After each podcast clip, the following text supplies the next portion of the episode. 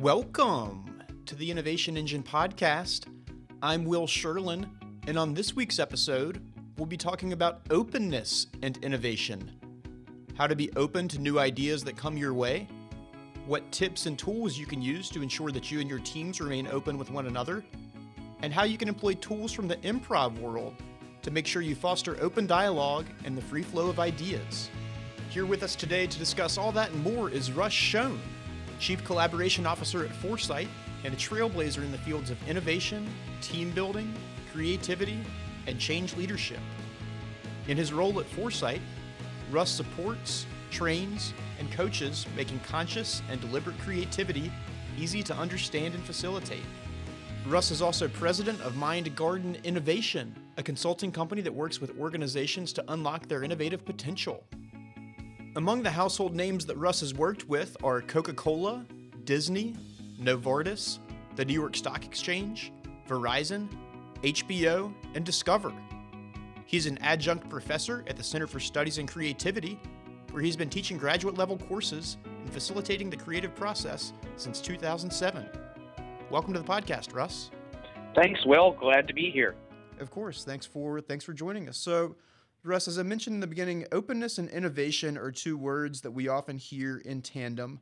Why is being open, whether it's to new ideas, new partnerships, or new ways of doing things, so vital for companies that are looking to drive innovation? Sure, great question. You know, the truth is that the rate of change in most industries is rapidly increasing. So if we take, for example, you know, the high tech industry or mobile phones, you know, there's generally a fundamental redesign or a release of a new version every six to 12 months. And you can look at organizations or companies that, for one reason or another, fail to innovate. Uh, let's take Nokia. So, Nokia is a great example of you know, an industry leader that, for example, in the early 2000s, I think it's around 2002, they dominated. They had about 35% of the market in the U.S. Now, they actually had one of their earlier or, or earliest patents for the smartphone, but because of internal bureaucracy or failure of leadership to seize that opportunity, they, they never actually implemented it. And what happened is that other companies went ahead and innovated. And so you'll take an organization like Nokia and you'll see their market share fall from 35% in 2002 to about 8% in 2010. And now in the US, for example, it's around 4.5%. So the notion is that as the rate of change uh, dramatically increases, access to technology is increasing, really companies are in a really a competitive sprint to stay relevant as they see consumers have multiple choices.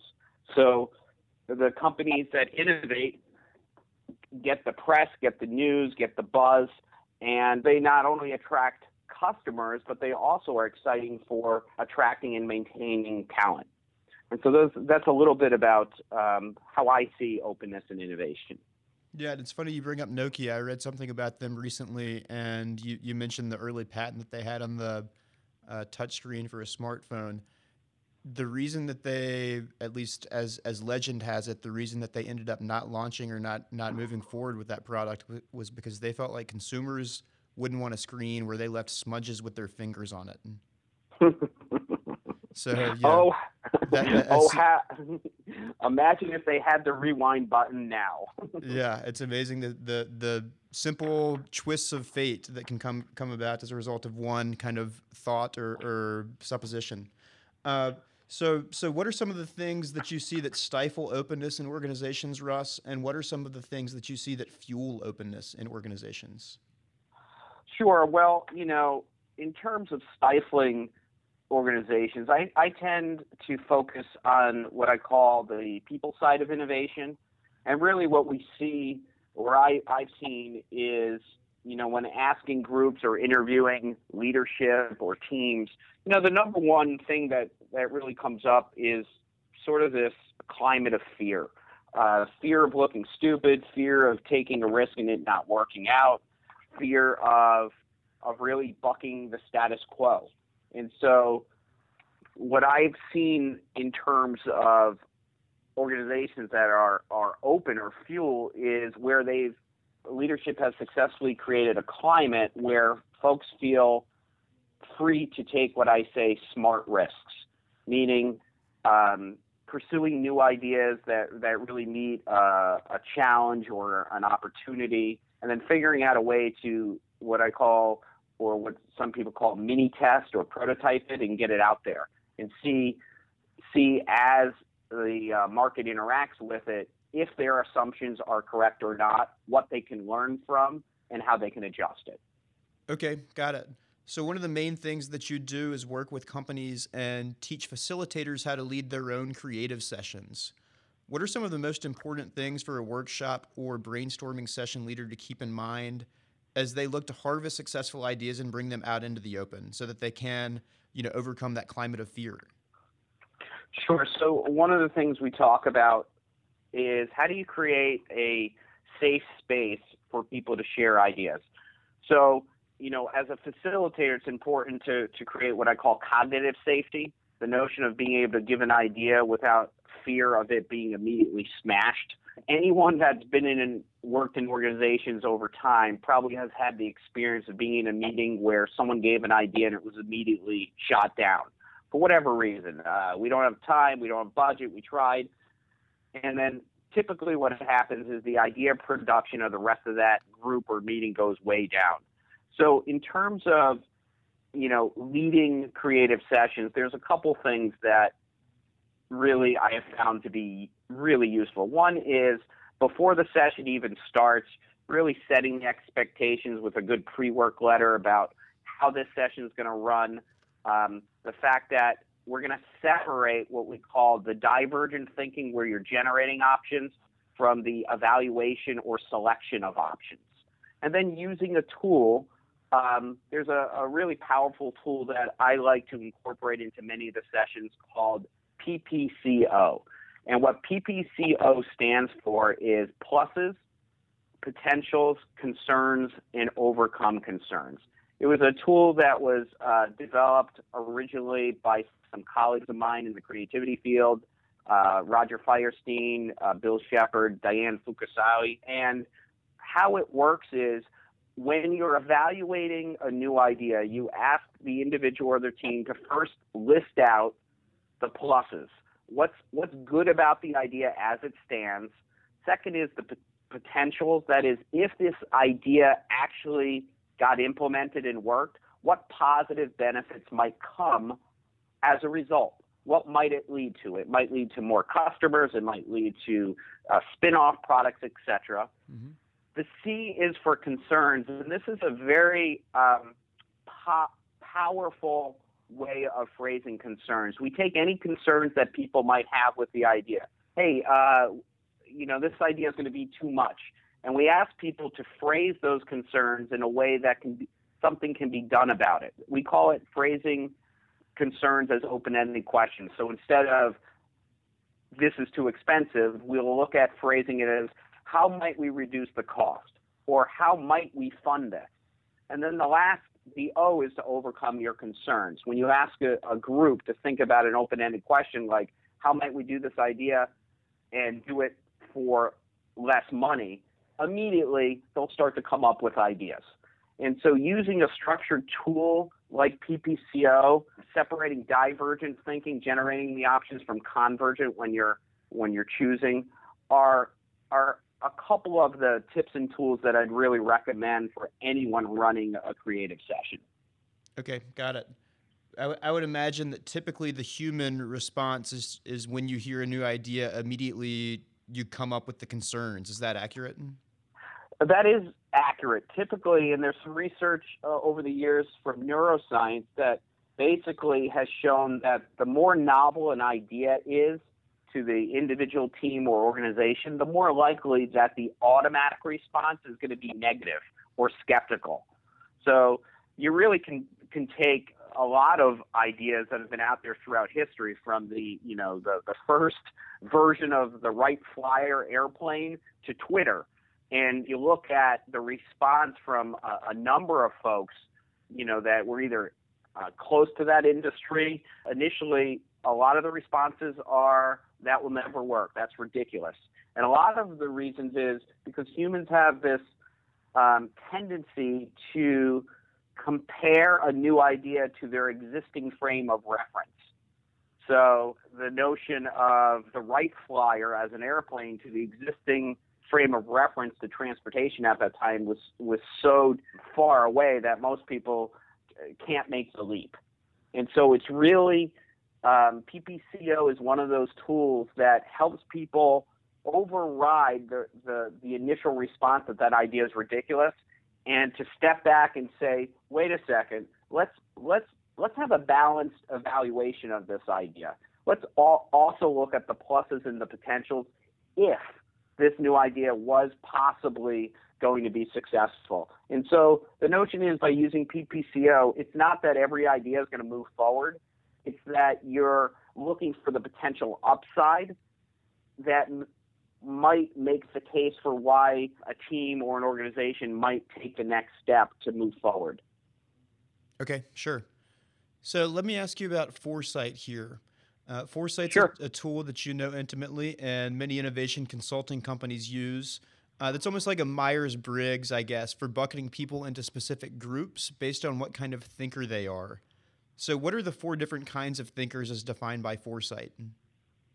Sure. So, what Foursight? Foursight's a psychological assessment that looks at as people solve challenges, where do they gain energy and where do they lose energy? And really, uh, Foursight looks at um, basically the problem solving process or the creative process as having four main steps. There's mm-hmm. clarifying, which is gathering the data and figuring out what's the right question or opportunity to innovate around. That's really around uh, figuring out the right, you know, space to innovate against.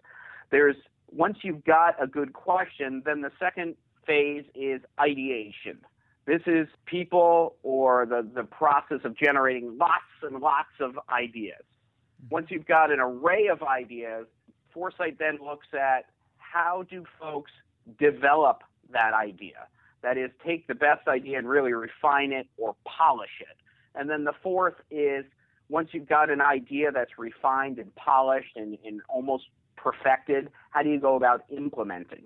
And what Foursight looks at is um, this notion about how individuals interact with that process. And the four main preferences are clarifier, ideator, developer, or implementer.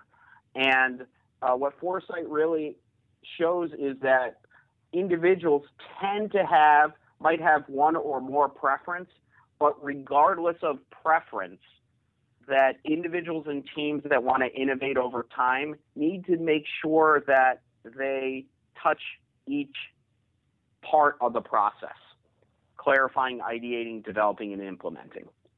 Okay. And is that something that, that can one individual wear all of those hats at different points in the process, or you recommend having kind of cross disciplinary teams where you have one person that, that excels at each of those? Yes. yes to both. Okay. So, you know, as as as in many things in creativity innovation, it depends. So it depends on the type of organization.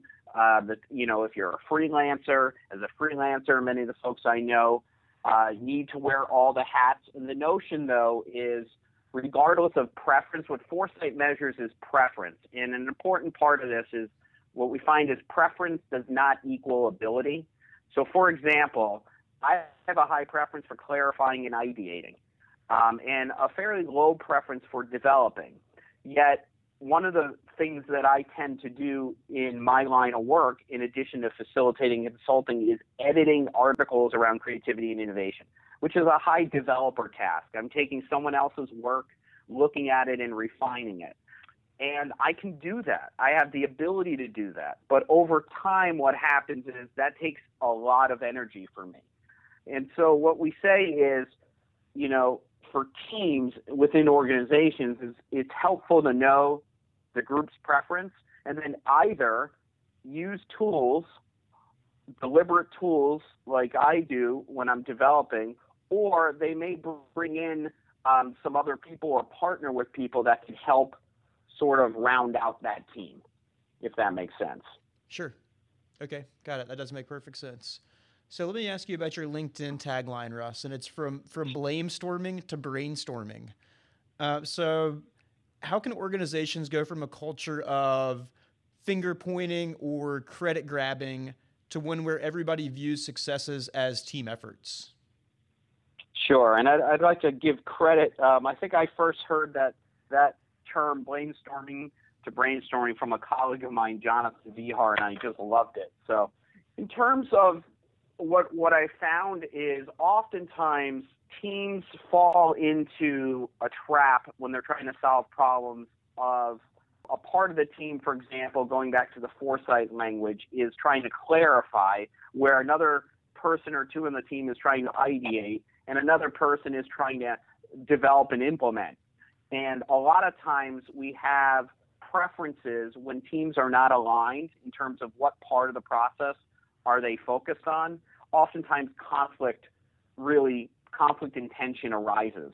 And so one of the, the things that I have found most useful is to give teams a common language that they can help orient and align what part of the process is the team on. So, for example, if they're working on a new product development project, have they done a good job clarifying? And so, as people start to go into the ideation world, etc., people or the facilitator or team leader can say, wait a minute, are we all clarified on this? Does everyone have an understanding? Great. Yes. Yes or no.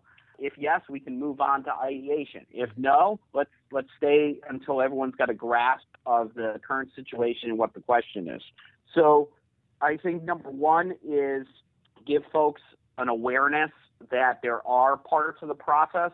And number two, I think it's it's really interesting for folks to take personal responsibility for their creative contributions. And what I mean by that is oftentimes folks on different teams may view one aspect of the process, the part that they like doing, as the most valuable part of that process. And so if you can give them a common language or framework like like Foursight, for example, what starts to happen is people start to really gain a real appreciation that, oh, I'm a low developer perhaps. However, that's really important to the project. And, you know, my colleague Tom, for example, wow, he's a great developer. And so I start to look at the interactions differently, and it really is a, a great way to short circuit conflict.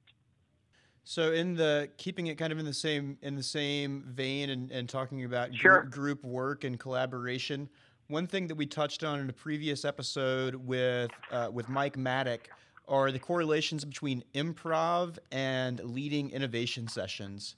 And the example that Mike shared with us was about the power of, of yes and, uh, which to, to, oversimplify it maybe means that to, to be open to new ideas or concepts, you have to be able to build on them collaboratively and you can't be closed off and say no but, but the, the correct response to a new idea is yes and, which basically keeps the uh, dialogue open. And and you being from or around Chicago have some experience in the improv world yourself.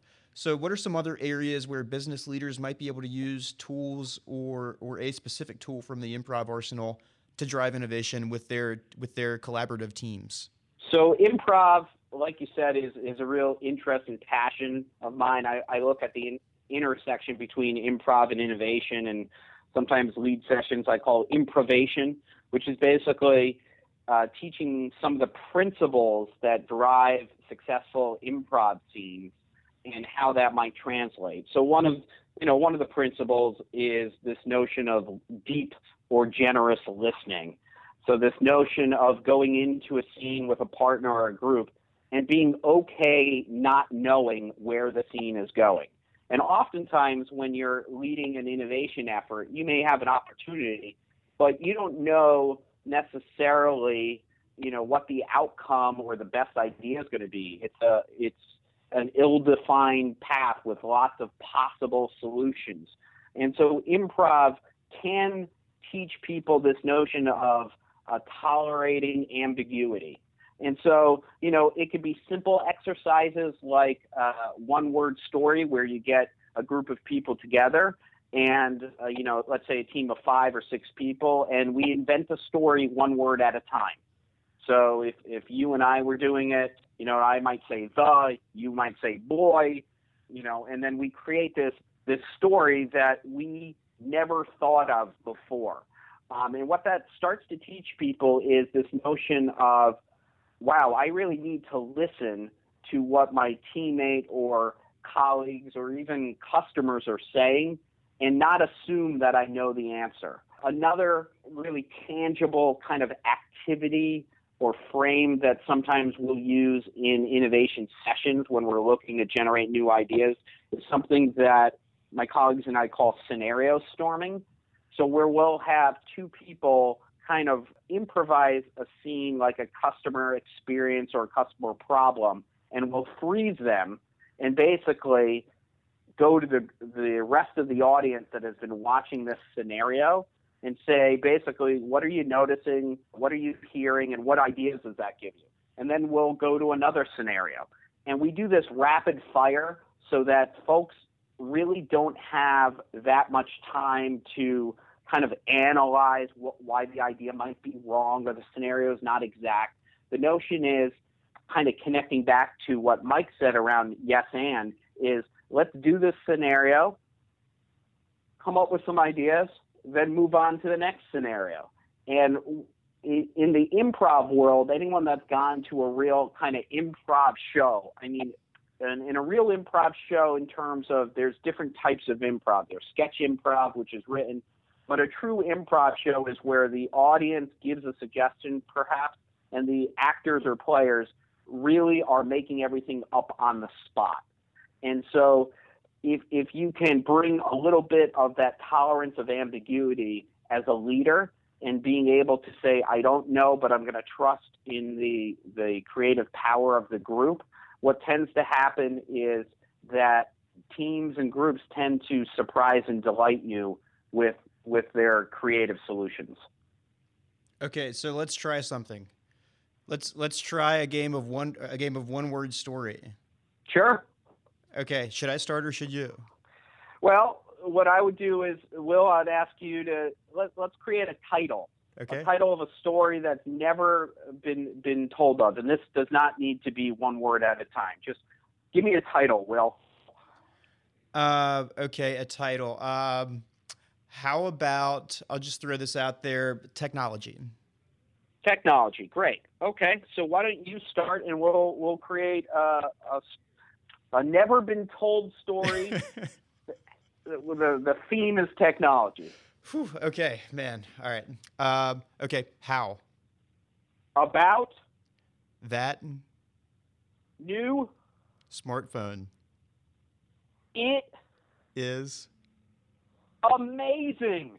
Did you see that picture of the cactus that illuminated the desert sky that was unbelievable and it should revolutionize the smartphone industry. There you go. oh, I love it. Man, that picture was amazing. It really lit up the night mm-hmm. sky, you know? I love it when cactuses uh, do that. It's crazy. And and so what you'll see is, you know, some it, it takes uh, practice, but even you and I doing that, you know, we do it again. Uh, and by the third time, we would get into this rhythm that, wow, we are building on each other's ideas. We're having fun. We're laughing. And, you know, some of the stories might be great if we did three of them. Some of them might be okay. But the notion is the more we do it, the more likely we increase the odds that we're going to get a great story. Love it. Okay, so that segues nicely into the next question that I wanted to ask Russ. Teaching applied creativity is one of your uh, is one of your skills. So you travel around the world with Foursight doing it. Just back from a trip to Kuwait, uh, where you were where you were there for ten days. So the notion of applied creativity implies that it's taught and can be learned. It's not necessarily something that's bestowed upon a select few by some, you know, intangible god or goddess of creativity. So, along with things like one word story, what are what are things that you do to help teams or people improve their their applied creativity? Uh, sure, and and uh, we do believe that you know creativity skills certainly can be taught and can be learned, or sometimes I like to say that the blocks could be unlearned. Because if you go into like a group of first graders and you ask them, you know, how many of you are creative, pretty much all the hands go up. And by fifth, sixth grade, that notion, if you ask the same group, you know, less than half the hands go up. And that tends to go um, as as people go through, you know, high school into college. The notion is more about oftentimes fitting in or not sure how my creative strength, you know, how to display it. So people tend to um, not express all of their ideas. And w- what we tend to do in terms of working with groups or teams is give them a framework and guide them through a process and use deliberate tools so that they have the experience. And I think this is important that if you give teams an experience of collaborating together and guide them basically to clarify a real issue, and so we'll guide them through basically visioning exercises in terms of where do they, what's their goal or wish that they want. Uh, we'll help them diverge on that and then select the goal. And then we'll ask them basically, we'll guide them through what their current reality is in terms of what's the market, what's their customer, pain points, etc mm-hmm. and then guide them through we call them identifying the strategic pathways, which are basically what are all the key questions that need to be answered in order to move from your current reality to your vision. What what we find are as groups get aligned, and um, sometimes the notion of having a facilitator in there, a third party to really guide just the process, is that people experience that meeting or that project coming through the other end as wow, that was a different experience. It was a positive experience. I got to share my opinions, my questions, my ideas, and the output was much better than we traditionally get. And so, you know, I guess bottom line to answer your question, it would be to give people a, a framework that they can move through to address challenges and give them tools in each of those phases. Okay. So, uh, last question, and then we'll get you out of here, Russ, because we're running short sure. on time. Uh, the blessing and the curse of the internet is that you can find out a lot about people if you will just take the time. And I have no problems spending all day online. So I was browsing the World Wide Web and came across a feature on you that, that is two truths and a lie. And I want to take a stab at which one is a lie.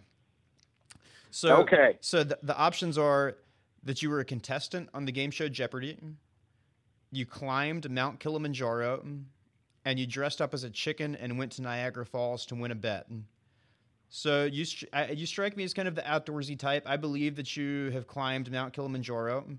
Uh, and you also, you know, as a creative and someone who's been involved in the improv world, I would have no problem seeing you dressed up as a chicken and and going to Niagara Falls to win a bet. Now, this is not a knock on your intellectual ability because you're obviously a very smart person, but I think that you going on Jeopardy as a contestant is the lie in those three. Well, Will, I would like to congratulate you on getting that correct. Jeopardy was the lie in the True Truth and a Lie feature.